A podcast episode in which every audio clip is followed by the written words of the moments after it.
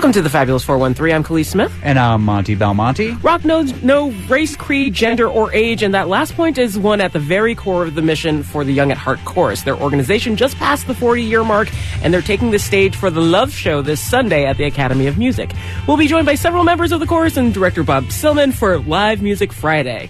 And we'll talk with investigative journalist from Western Mass, Dusty Christensen, about his cover story in The Nation magazine Exploitation, Abuse, and Death. The Dark Side of Working in the Weed Industry, a story that begins in Holyoke. But first, Usually on Fridays we enter the wine Thunderdome, but because it's Cinco de Mayo, it seemed like wine was not necessarily the direction to go in. Initially, I thought, what should we drink on Cinco de Mayo? And I thought about my friend, Chef Neftalí Durán, originally from Oaxaca, who now lives in Holyoke, and his passion for mezcal. Thank you for doing this. Yeah, Chef of course. Nef. Welcome. So, but according to our friend Caitlin, I'm, a, I'm one of those chefs that brings a lot of takeout. and you did bring takeout from a Colombian restaurant on High Street that we've had the empanadas before. they they are a great, we're great place to go. Oh, They're we- great They're empanadas. good empanadas, I'll give you that. There's a lot of shade happening over here. I know, right? And uh, I didn't know that this was the kind of Thunderdome we were coming to. Usually, like we're the ones who bring the heat at the Thunderdome, I and like and the point of the Thunderdome is two beverages enter, one leaves. We decide which one we like the best. We happen to be at the home in Holyoke of our guest from a couple weeks ago, who's also a storyteller at the uh, CISA Field Notes event last weekend, Chelsea Gazillo. Thank you for having us on your porch. Oh, you're welcome. Porch life. Now, Kaliis yesterday on the air did a great piece with Latinas 413 and Hot Plate Brewing in Pittsfield, who are trying to have a more appropriate celebration of Cinco de Mayo, which has been commandeered, like so many things, by U.S. Americans. uh, the ir- irony being that it's a holiday that started in Texas. It's not a huge holiday from what I understand in most places in Mexico. It is, as some people call it here, and you called it when you came onto the porch now. Cinco de Drinko. And nothing's wrong with drinking. We do it a lot. But uh, there's better ways to celebrate, perhaps, this day than uh, whatever kind of horrible drink you might put down your throat. And mezcal, for those who don't know, is part of the tradition, uh, specifically from where you're from in Mexico. And Puebla. There's a lot of uh, nice mezcal in Puebla, Oaxaca, Guerrero, most, mostly southern states. But there is a connection with Texas, actually. You know, it's a tumultuous part of Mexican history. But the Battle of Puebla, which is mostly symbolic, the general who won that battle was born in Texas, Ignacio Zaragoza. So that may be why they started celebrating that. And if it weren't for that victory, it's possible that the French could have come up and joined the Confederate Army, and the Civil War in this country would have looked very different. So there is a good reason to celebrate. Yeah, I mean, the, the background behind that is that the English, the Spanish, and the French were owed money by Mexico, and they took the opportunity of the Civil War to start something with Mexico because the U.S. was distracted. The English and the Spanish left after a few months, but the French really wanted to expand their, their empire. In this case, it was Napoleon Bonaparte III, not the original one but the third. Uh, and he, to make uh, something happen with the Austrians, installed an Austrian emperor, Maximiliano, Maximilian. And Maximilian was at war with the first indigenous president from Oaxaca. And eventually, once the Civil War in the U.S. ended, the U.S. pressure the French to like really leave Mexico. Benito Juarez, the president, the first president from Oaxaca, regains power, and because we like happy endings, they uh, executed Maximilian. the end. And that brings us to mezcal. For those who don't know what mezcal is, it's a tequila. The other way around. Yeah. Tequila is It's a a mezcal. mezcal. Tequila is a mezcal. The tequila companies have done a really good job at marketing, so you would think that it's the other way around, but no. Mezcal is one of the oldest distillations in the whole continent, over 8,500 years. And mezcal, especially in the south, can be made with many different uh, kinds of agave, including the now endangered wild agaves. For example, something the Kaliis is about to open uh, is a tepeztate. It's a blend, but the tepeztate takes up to 25 years to mature. And you harvest it once, and that's it. That's the end of that. So it's it's really special as opposed to tequila, which is only made uh, made from uh, blue agave. Blue agave agave grows anywhere from like seven to ten years. But same thing, you harvest it and it's it's gone. Now, when a lot of people think of mezcal, they think of a smokiness to it. Is all mezcal smoky? No, not all mezcal is created equal. Most people that have tasted mezcal have really tasted low quality mezcal. Good mezcal back home is above 50% alcohol. What we get in, in the US because of regulations, nothing can come in that is over 50%. So what you're getting here is 40, 45, 38, low, a little bit not only lower quality, but also uh, things that are not that interesting. Same as with wine, if you taste good mezcal, you should be able to taste the terroir, the sweetness, the yes, sometimes a little bit a little bit of smoke if it only had one distillation. But usually, with mezcal would, would be distilled distilled at least twice. There'll be a hint of smoke, but it's not on the front end. This one is a blend: Tepeztate, Tobalá, and Espadín, I believe. Mm-hmm. And this was uh, this was uh, for a celebration of a music teacher last year. He turned 91 years old, and he wanted a big celebration. So they did a batch of this of beautiful blend, and this is probably the last bottle. Ooh, so we won't, we won't drink the whole batch. thing. We'll only taste a little bit of it. And then what's this? You brought an, another mezcal in what looks like a hand-labeled jug. Yeah, that one is a straight up tepeztate, not a blend, from the same family that agave takes 25 to 30 years to mature. We're on, as we mentioned, Chelsea Gazillo's porch, but let's talk to the other tasters. What's your name, sir? Bill Perry. Also from Holyoke. Caitlin Marquis, also from Holyoke. All right, Holyoke represents on this porch. We're going to go into the, the Mezcal Thunderdome. Let's eat oysters that you got from Maine. From Maine, yes. Yeah, and they are secret Maine oysters is what they are. You have to reach out to us individually if you want to know about this. Nef, you started this too, and this was like a pandemic era balm for you, right? Yeah, this was uh, a way to survive the pandemic when restaurants were not open and we needed something delicious to eat. We started ordering back in 2020 from uh, farms in Maine. They ship overnight, uh, really affordable. They come out to like a buck 25 per oyster, and the quality is really good. Really amazing oysters. We're gonna eat the oysters and empanadas, and uh, we'll dig into the mezcal and other beverages. Tell me more about who made this mezcal? A family in a very specific town. I usually don't like uh, name the families or the towns because we don't want everyone to go there. Mm-hmm. That I've been working with not only on tasting their mezcal, but we're also been working on reforestation projects with this family. This family of musicians and mezcal makers. Hence the dude on the label with the mm-hmm. saxophone. And the name of it is Dos Pasiones. You yeah. can buy it mostly in the West Coast right now, but eventually you'll be able to buy it in the East Coast. Dos Pasiones Mezcal. The other thing that we should get to that's a little more serious about mezcal and tequila, there's been an influx of people that aren't from Mexico originally going down there and taking advantage of where this these cactus this agave grows and making their own labels, making their own imprints, and affecting the indigenous makers of this product, right? Yeah, I mean, we just had a press conference last week, most of the mezcal brands are owned by people not from from Oaxaca, which really devalues the not only the craft but also uh, it cheapens the the spirit of uh, sharing this. Mezcal is not meant to like be drank every day, or uh, it's only for celebration and only for special occasions. And if we drink it like as we drink tequila on Cinco de Drinko, it's really not sustainable. And it's not only not sustainable because of the plant, but monocropping in general. We've seen that over and over all over the United States, including here. Monocropping is not good for the environment. And on top of that, you have the economic pressure of money really not coming back to our communities. Initial thoughts, please? This smells kind of amazing in the glass. Like a little tropically, almost like starfruit y, and then like a little hint of smoke, but it smells sweet. Yeah, the first whiff I got had a smoke to it, but then it gets to this almost thing. It smells like baby powder from like the 1980s. Are you okay, I don't know. See, see? it might be the power of suggestion, but it's like the baby powder that like was around my house in the 80s. There's like a grandma's attic smell off of it a little bit. Uh-huh. Yeah. I love when people use weird things to describe smells and tastes. It's my favorite. I'm getting notes of uh, dried robin's blood, old dirty cashews, and just a hint of a robot's bathwater. What do you get out of this now? Pleasure. the other thing that we also that we also say is like uh, mezcal is you're supposed to kiss it. Besos de mezcal, kisses. It's not shots. Mm, yeah, right it sips so yeah. it sips so smoothly. Right? It's so nice. Yeah.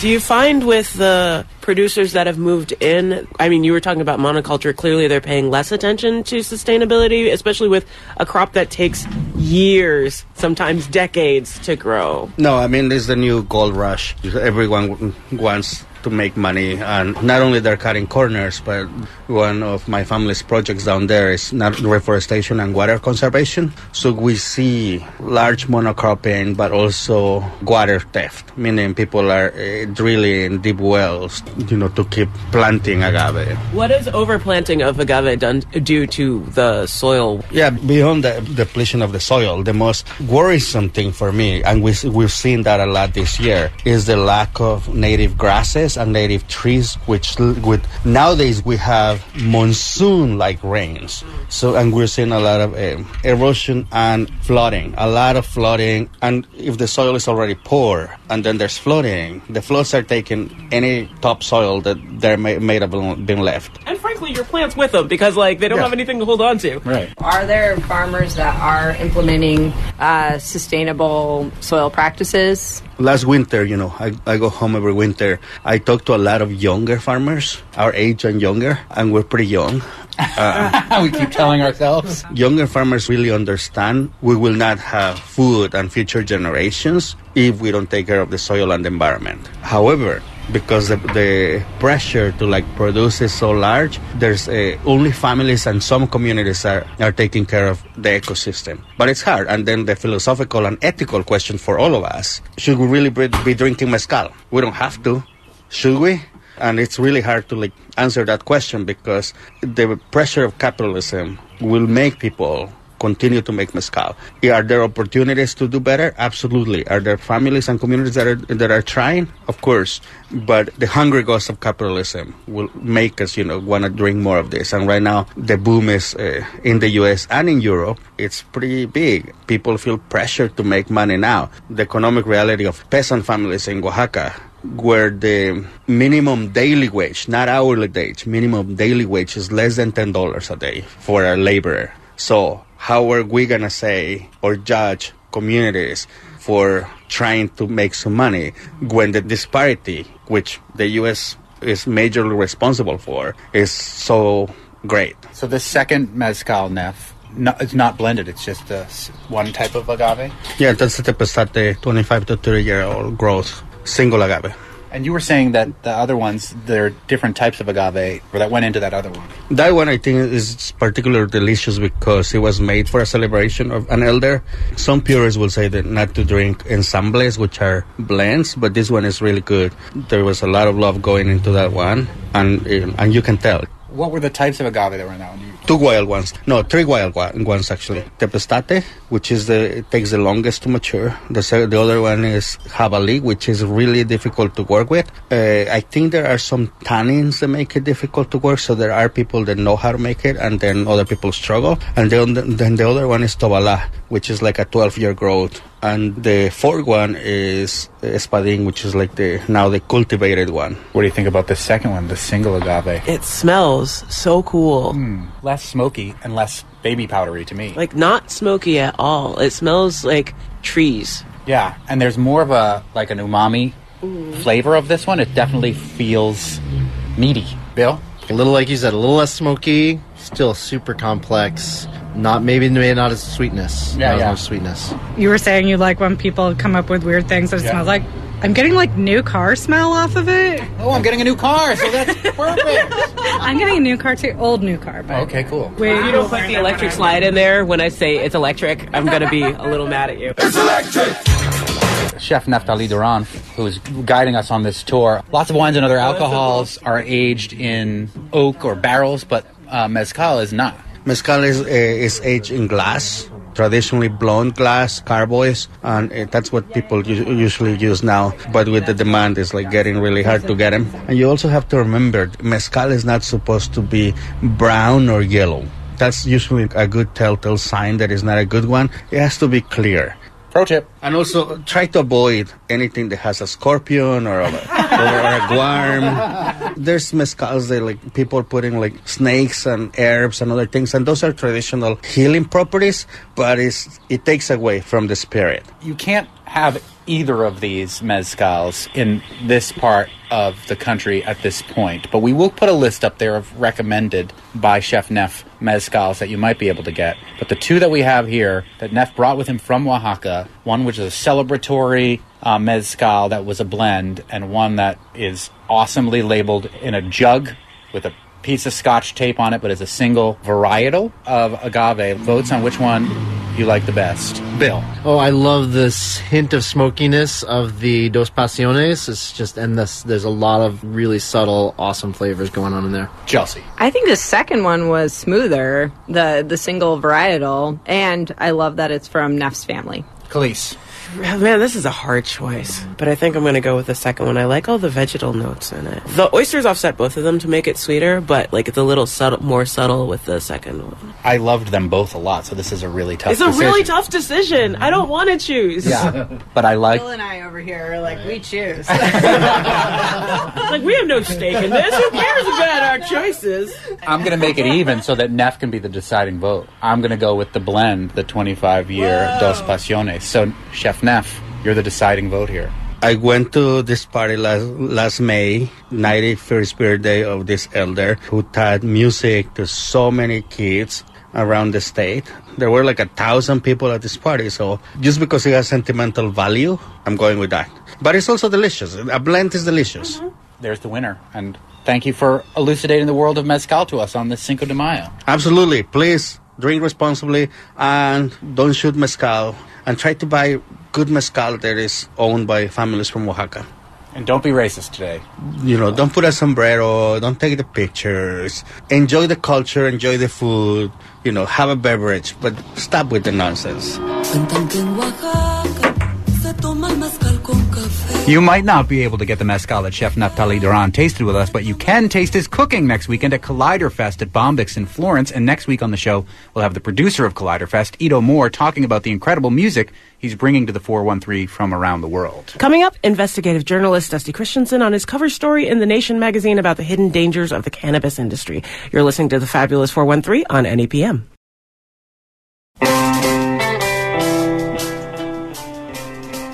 Welcome back to the Fabulous 413.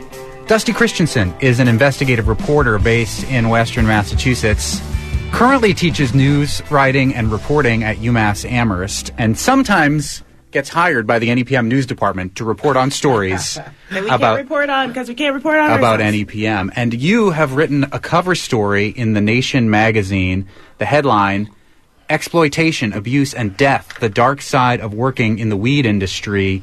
The cannabis industry is booming, the subtitle says, but workers say they face low wages, rapacious bosses, and life threatening conditions. I uh, thought, Dusty, it would be great for you to read without the F word that's in there. uh, the first pu- couple paragraphs of this because I think it really sets the scene. Sure, sure, I can do some scene setting for you.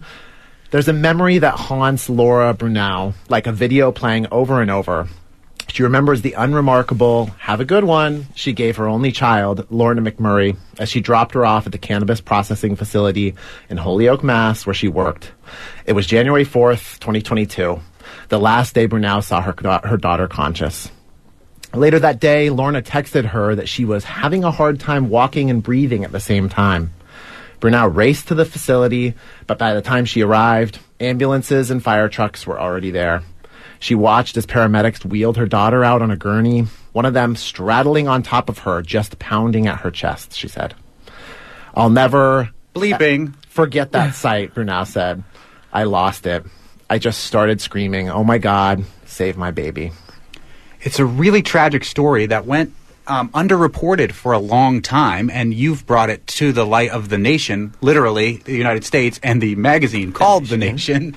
Um, but you came across this story because of a podcast. Is that true? Yeah, there was a there's a podcaster and cannabis activist Mike Crawford who runs this podcast called The Young Jerks. Um, not sure why it's called that. Well, there's Uh, the Young Turks, so maybe it's a play on that. I'm assuming. Mike's Mike's great, and Mike is very plugged into the world of cannabis workers. Speaks to a lot of them on the air, and uh, was the first one to notice this uh, fine that OSHA had levied against the company where Lorna McMurray worked, uh, Trulieve in Holyoke, uh, based on her death in the workplace. Uh, they initially said that it was because of the hazards of ground cannabis dust in the workplace, um, and initially charged the company thirty-five thousand dollars around that in fines. Uh, since then, the the It got reduced, right? It did get reduced to around fourteen thousand dollars, which uh, Trulieve they posted something like six hundred and eighty million dollars in profits last year. Probably had no problem uh, paying, uh, no trouble. And uh, you know those those fines got reduced, and they've also agreed to do a study now of whether cannabis dust, ground cannabis dust, should be considered a hazardous chemical in occupational settings. Uh, they've they've since said that it's likely that uh, that Lorna died from an, an asthma attack. Um, so obviously, we as reporters uh, at the Nation, this is also co-published with a local news outlet, The Shoestring, decided that this was a lens onto a much bigger issue. I'd spent a lot of time when I worked at the Daily Hampshire Gazette talking with cannabis workers. I know some of them personally myself, and knew that there was a bigger story here about the kind of working conditions in these grow facilities that are all across our state and region, and obviously across the nation as well. Do you find that there's a difference, at least in in workplace, between the places that are like interstate, like larger, like com- countrywide organizations, and the places that are much smaller, like local operations? That's a really good question, and I know that the workers that we spoke to uh, mentioned uh, that maybe if they had worked in the industry previously when it was more, as they said, like mom and pop, that the working conditions did tend to be better. You know, they knew their bosses directly. Uh, as you note, Trulieve, this one facility this one company that we focused on is a multi-state operator. They've got operations all over the place. They're based in Florida, and um, and a lot of these really big companies uh, were some of the ones where we were able to find um, uh, fines from OSHA, for example, de- detailing uh, workplace uh, injuries and, and hazards. Uh, these were also some of the companies that were engaged in uh, union busting, as we discovered through uh, for, through federal filings that those companies have to make when they hire anti-union consultants. Um, so I do think that some of these people we spoke to uh, felt like these big multi-state operators, these kind of WalMarts of cannabis, if you will. Had a worse record than, than say some of the smaller operations. And it must be pretty hard to unionize in the industry anyway because of its tenuous legality nationwide. Yeah, and I think it's important to note this. I mean, it, you know, private sector workers in the United States, by and large, are non-union, uh, which is kind of the exception. Uh, you know, across the world, uh, you know, in similar similar countries, um, the the, I want to say that something like 6% of private uh, sector workers are unionized in the United States, which is incredibly low. It's been on the decline for decades. Uh, and so cannabis is no different. Uh, I think it, in the cannabis industry, like the newspaper industry that I previously worked in, there's a lot of really passionate people that are really excited about working in that industry. And that often can be a recipe for management and bosses to take advantage of that excitement um, and uh, pay people less than maybe they feel like they're worth and uh, create workplaces that uh, that can be toxic. Probably worth noting that you, Dusty Christensen, were a big part of the movement to unionize the Daily Hampshire Gazette at that time. And That's this right. article in The Nation, in conjunction with the Shoestring, big ups to the Shoestring and the great work that they're doing here locally, um, is, uh, yeah, yeah, that I think that. It's so We nice to to see this reversal. Yeah, I know. Right? I lost my train of thought. That you're you're involved in the union, and a big part of the story goes into the union busting at the end of it. So that that's worth noting too. But what I want to go back to for a second is the um, the idea that the person who died, uh, Lorna McMurray, uh, the first story, and you mentioned that we don't know this yet, had to do with dust and and the cannabis dust. There is a, an OSHA study. We won't know about that until the end of the month. That's when they anticipate that study will be released, right? Whether right. this is actually have doctors changed their opinion about it? Is it still up in the air? Do you anticipate that if it were cannabis dust, that this could then be some sort of wrongful death lawsuit that could be pending? That's a good question. I don't know about the lawsuit question. I do know that this is an issue that experts are really focused on. We spoke to one in particular uh, by the name of Coralynn Sack, an assistant professor at the University of Washington's Department of Environmental and Occupational Health Sciences. Uh, that's a mouthful. Um, and she and her colleagues have done a, a lot of, uh, of, of really in-depth research into this particular issue uh, at indoor grow facilities uh, and and looking at some of the hazards hazards that may exist for, for workers. She herself is a, an expert in, in sort of respiratory hazards in the workplace. And in one report they released in 2020, they found a high prevalence of, quote, work related allergic and particularly respiratory symptoms in uh, that facility's employees. Uh, they've since gone on to do more studies that seem to confirm those findings that, um, you know, not only is it the issue of dust, which is a serious occupational hazard in a whole bunch of industries. You know, we talked to one worker who likened it to his time in the construction industry, breathing sawdust. I was going to make a correlation to like coal mining. Yeah, exactly, exactly. Particulate matter is never good for your lungs, but um, Pneumono ultramicroscopic silicovolcanoconiosis, formerly the longest word in the English language, black lung disease from coal. There you go. There you go. Uh, and uh, uh, but obviously, there's also this this uh, this issue of sensitization, which is a word that I learned also uh, in reporting the story uh, uh, to cannabis from working in these facilities. So you know, I've heard from workers after this story was published uh, who've reached out to me saying that you know I never needed an emergency inhaler until I started working in a cannabis facility. And so this is an issue that really needs a lot more research. And unfortunately, because of the federal prohibition on uh, on cannabis still continuing, uh, it's a little hard to do some of that research. But you know, dedicated experts uh, like Coralynn Sack are, are are engaged in that work as we speak. And I would remind people, as somebody in the room who has asthma, dust is a trigger for asthma attacks, regardless of the type of dust. So, like saying that it was an asthma attack as opposed to the dust causing it is kind of ignoring the cause of the initial attack altogether. So, And the irony is not lost on me that this story was written by Dusty Christensen for The Nation magazine, the cover story right now. I really And- hope that people can see my disappro- Yeah. hear my disapproving look right now. But what I want to ask, and this may seem like a rudimentary question, if you are, if if cannabis can be eaten to get high, if you breathe cannabis all day, are people leaving the workplace high? I, I doubt it uh, because that, I think that might be uh, uh, uh, no because you know as I understand it the process uh, through which uh, you're able to um, to turn cannabis into something that can make you high is called decarboxylation. It's why, for example, if you've ever made edibles, you uh, bake the the cannabis before you then put it in the, the butter and, and cook the two together.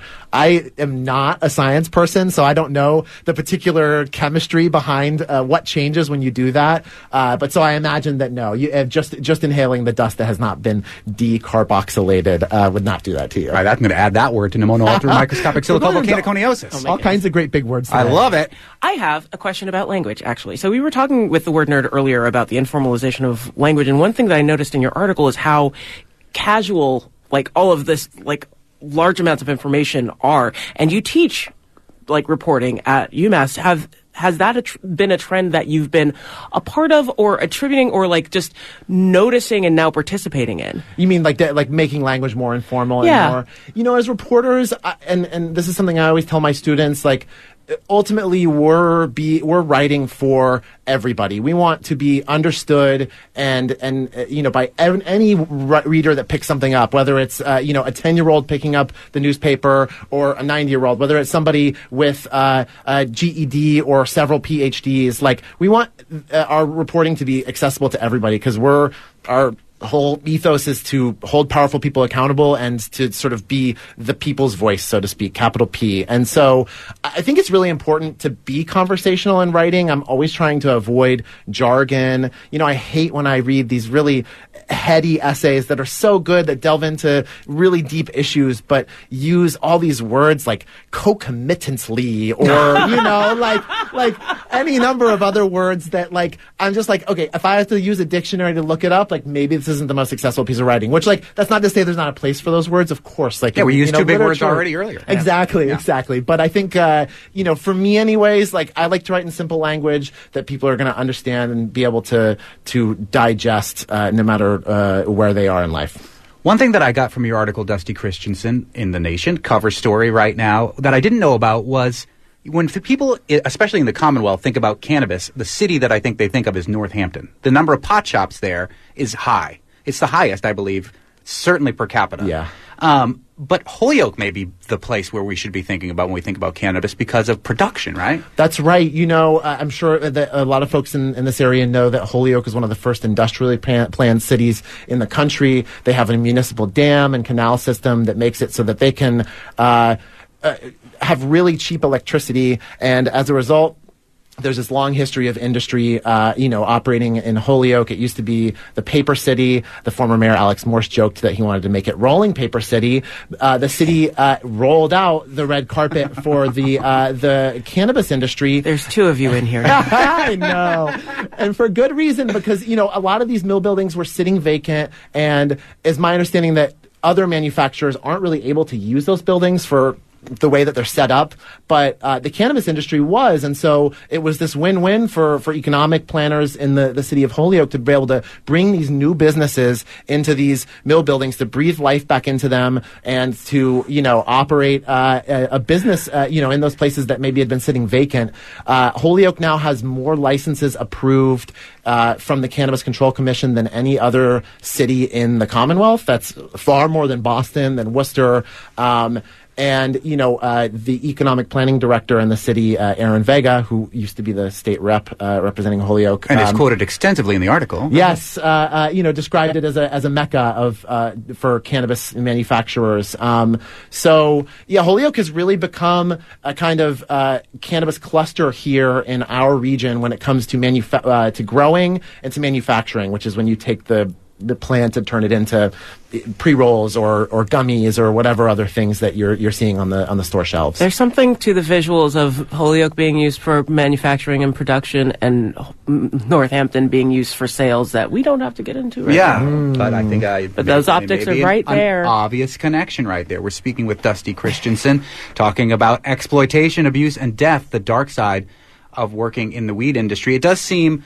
From your article, though, that this industry, by and large, is beneficial to at least Holyoke and many of the other uh, places where it, it, it's booming like this. That certainly, I, I certainly think that, that that's the view of uh, you know economic planners and folks in in Holyoke. You know, obviously, when you're able to bring jobs and uh, and and tax uh, in, you know income into the city, especially to to buildings that were formerly vacant, uh, you know that's considered a win. You know, I should note that uh, that these jobs, uh, especially when it comes to trimmers, post harvesters, packagers are not exactly the highest paid jobs. Uh, the the organization Vangst, which is a hiring platform for the cannabis industry, put out a report that in 2022 those folks made between 16 and 20 dollars an hour.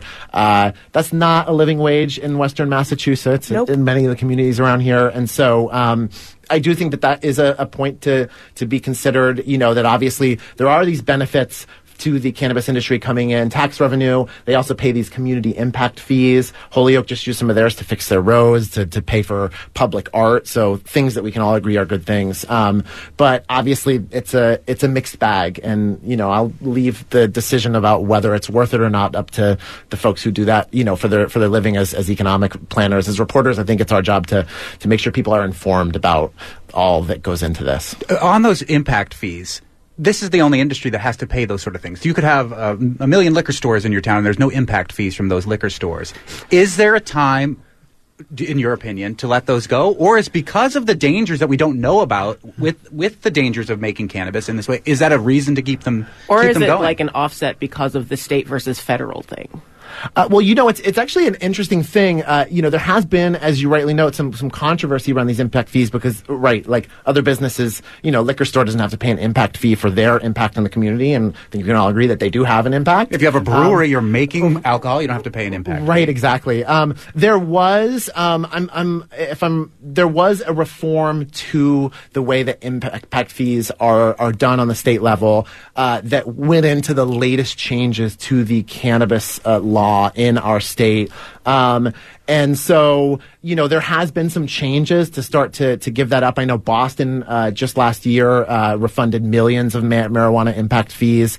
Uh, I think they were the first city in the state to relinquish those funds, uh, because there has been a lot of controversy. I know that, um, oh, it escapes me what uh, city, but uh, there was a city in the eastern part of the state uh, where the uh, mayor was essentially uh, collecting them as bribes and got uh, busted for that. Uh-huh. Um, so there has definitely been a lot of controversy about them, and and I know that folks in the marijuana industry uh, are are uh, against them, and I can understand why.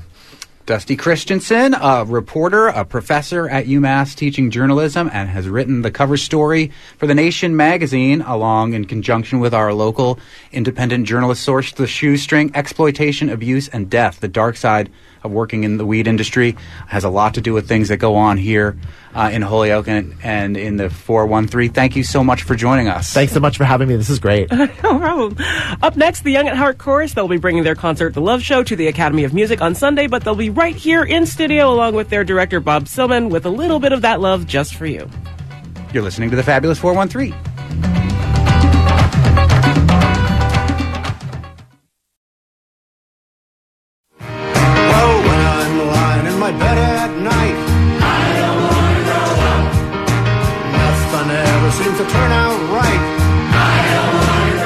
Is the unmistakable sounds of the Young at Heart chorus, the Valley, and the world's favorite octogenarian rock and roll chorus, based right in Northampton.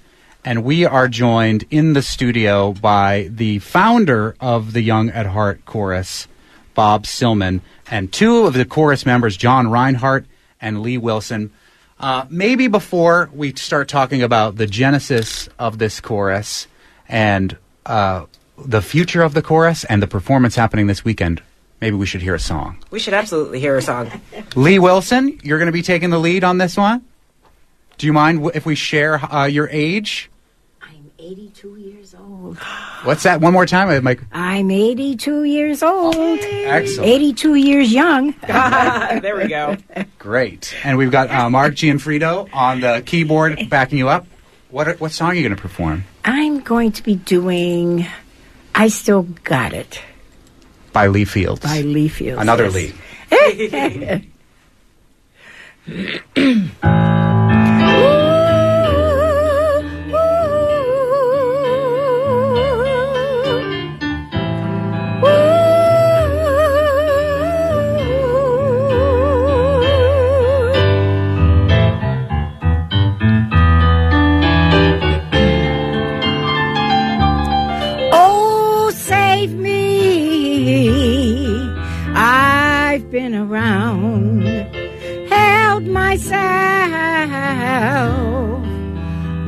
listen up. I'm away. I'm good and dangerous. Take it from me, and I'll show you how.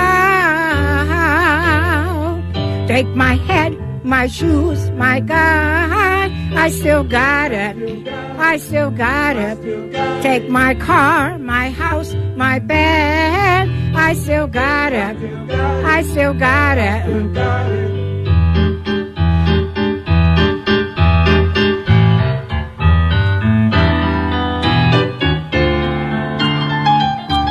You gotta be cool, break all the rules. It ain't about money, but you need some too. Ones, tall ones, short ones, black ones, white ones, all ones. I still got it. I still got it. Take my head, my shoes, my guy. I still got it. I still got it. Take my car, my house, my bed. I still got it. I still got it. Take it from me. I've seen everything. You gotta be cool, but you're breaking the rule. Love what you got. If you don't use it, you're gonna lose it.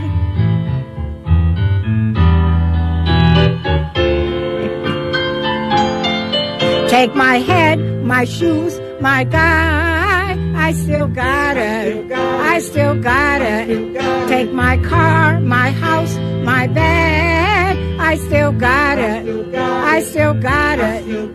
Take my head, my shoes, my guy. I still got it. I still got it. Take my car, my house, my bed. I still got it. I still got it. Wow, Wah, wah, yeah, yeah, yeah, yeah, yeah. Yeah, is right. That's Lee Wilson, age 82 years old, singing Lee Fields from the Young at Heart Chorus. Lee, how have you been singing your whole life? Well, I studied music uh, when I was younger, and I was uh, with the junior extension of the Tuesday Morning Music Club. I always sang classical music. Uh huh. So yeah, and I sing with our church choir. Yeah, yeah. So, and the, famously, the Young at Heart Chorus plays like rock and roll songs from the ages. Is there, is there an artist that you have discovered through this process that you now are a fan of that you had no idea about before? No, you don't like any of That, them. that face is priceless. I wish I wish you could see it. the one I just sang, you know, Yeah, Lee Lee Fields, Fields, yeah, Who's coming yeah. to the Drake next week? Oh, cool. Yeah. Yeah, that we should have him on too. we'll tell him that you came and sang his song. sure. What does this chorus mean to you, Lee? Well, you know, when you retire, you have to have something to do. Mm-hmm. So this keeps me busy, you know, because uh, other than that, I don't know what I would be doing right now. And, you know, I just love every minute of it. Yeah, because it really fills the gap, even though it's just two days a week. But, you know, we have words that we have to learn. And I mean, we have to keep our energy up. I go to the senior club or the senior group, and I'm with seniors, and I'm constantly going. I'm Yeah. never home. Because you guys do like dance moves at the same Oh, time. yes. Like you're way more active on stage than a lot of acts that I've actually seen, like who are decades younger. And this show, really, yes, really, we're really doing it. Well, let's let's hear a little bit about the show. Chorus director Bob Cilman, tell us about what'll happen at the Academy of Music this Sunday. Well, we're going to have a show called The Love Show. and God, we need love, right? Right. And, uh, Love is all you need. well, we got a lot of it in this show. All kinds of love good love, bad love, you know, love gone sour. But, you know, what Lee didn't tell you is that uh, she didn't list as one of her favorite new performers as Lizzo, who she's going to be doing it. No, oh, well, very nice. Yeah, we won't tell you which song. Okay. I hope it's because I love you. Well, it's not. I was mostly because like I'm listening to you sing, and I'm like, oh, I would really love to hear you Yeah, do that. that would be really But nice. that's I can keep that as my my private private you know project in my heart. Bob, this chorus has been We're going that we'll, we'll work on right after the show. Thank You're you. welcome. this chorus has been going on for more than 40 years now, right? Yeah, this is his 41st year. Where did this idea come from to get people of a certain age, now over 80 is that the or is, what's the what's the age limit to be part of the chorus You at have point? to be 75. 75. But the average age right now is 86. Mhm. We had Rosemary Kane on on St. Patrick's Day. She sent a and wrote a wonderful thing about how this chorus, what it means to her as a musician. But where did the idea come from to do songs with older people, but that come from a different generation? Well, you know, I got this job um, running a meal site for the elderly, and uh, well, the food was pretty horrible. But uh, so I needed to kind of redeem myself and do something. And this woman came around and said, "I can play the piano. Can you get some people together?" And we got 25 people to show up at a rehearsal. And that's what we now have. 25. It just keeps. It's just kept going for 41 years, and it was really cool in the very beginning too. It all started at, at one place, the Walter Salvo House in Northampton. But now we're, we're much more a regional chorus, much more diverse than we used to. Be and be. internationally, you go. You have historically gone on international tours. There's an incredible documentary that was made about what year was that? That was 2006. They came and made the documentary, and then it got picked up by Fox Searchlight in 2008. Yeah, and made went around the world. Yeah. We're talking with Bob Cilman, the director of the Young at Heart Chorus, and we have heard the voice of Lee Wilson uh, and the piano of Mark Gianfrido, but we want to hear from John Reinhardt, and we'll hear his song coming up right after this on the Fabulous 413.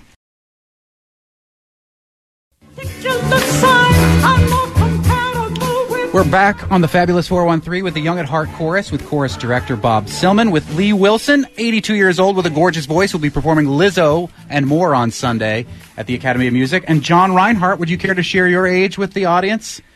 Well, if I live to be on October the 1st, I will be 88 years old. Amazing. and what song are you going to sing, John? Um, um, Aaron Neville song. Um, Tell it like it is. Tell we're it gonna like sing, it we're gonna sing background. Tell it like it is. We've been invited to sing background Yeah, again. we're part of the chorus. Yes, you are. This is going to be cool. If you want something to play with, go and find yourself a toy. Baby, my time is too expensive. And I'm not a little boy.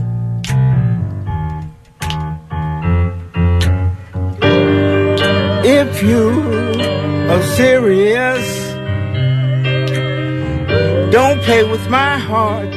It makes me furious. But if you want me to love you, then baby I will. Girl, you know I will. Tell it like it is. Don't be ashamed. Let your conscience be your guide. But I, I know deep down inside of me, I believe that you love me. Forget your pride. Life is too short to have sorrow. You may be here today and gone tomorrow. You may as well get what you want. So go on and live, baby, go on and live. Tell like it is. I'm nothing to play with. Go and find yourself a toy. Mm, Tell it like it is. My time is too expensive, and I'm not a little boy.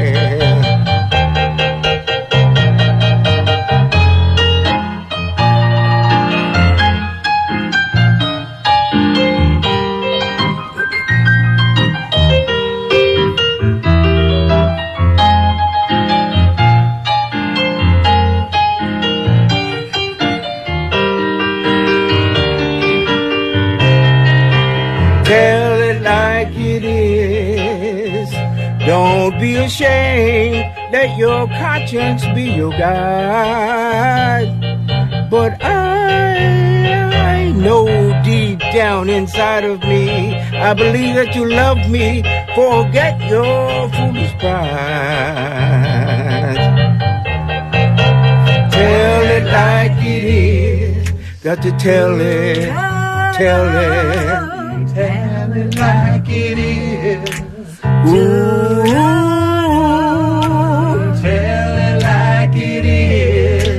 tell it, tell it, tell it like it is. Ooh.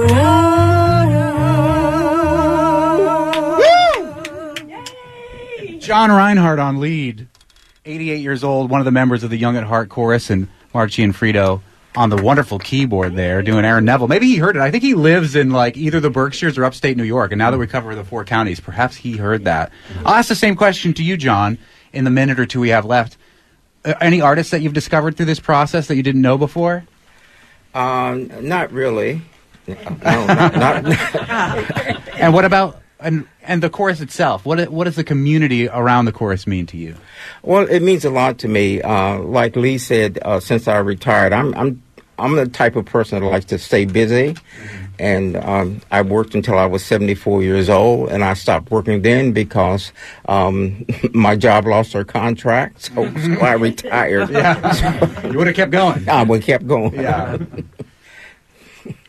Bob Cilman, uh, before we break here, tell us one more time about the show this Sunday and what it means. Well, the show is called The Love Show, and it's going to be uh, at the Academy of Music Theater Sunday at 3 p.m. You can get tickets at aomtheater.com. That's theater E dot com. The pretentious way I like to say. Yeah, but I love you. that's- I love you, Academy of Music Theater. I also love that your shows are always at like a really reasonable time of day where like you can go in the afternoon, have a nice little spot of music, and Yeah. then go do other things. Because none of us are getting any younger. No, Soon yeah. you'll be old enough, Bob Cilman, to be in your own chorus. I am going to be very close to it soon. well, thank you all so much for coming in. Thanks for having us, Mike. No problem. Next week, Easthampton is full of cool things, and that list now includes a film festival. We'll talk to organizer Chris Ferry and filmmakers Melissa Demetris and Wally Marzano Lesnovich about what they're bringing to Whoville. And Nero Orchestra makes a return to the stage next week. We'll talk with conductor Kaylin Marcel Manson and the first chair violinist Michi Wiancko from the Silk Road Ensemble. Our director is Tony Aaron Wrangler Dunn. Our engineer is Betsy. Now you can be crowned King of England, Cordis. Our technical team is Bart, fill in the blank Rankin, Kara, Can We Shift Allegiance Foster, and Punk Rock Dubé. Musical thanks to Spouse and Happy Valley Guitar Orchestra and a large slew of others. We'll see you Monday in the Fabulous 413.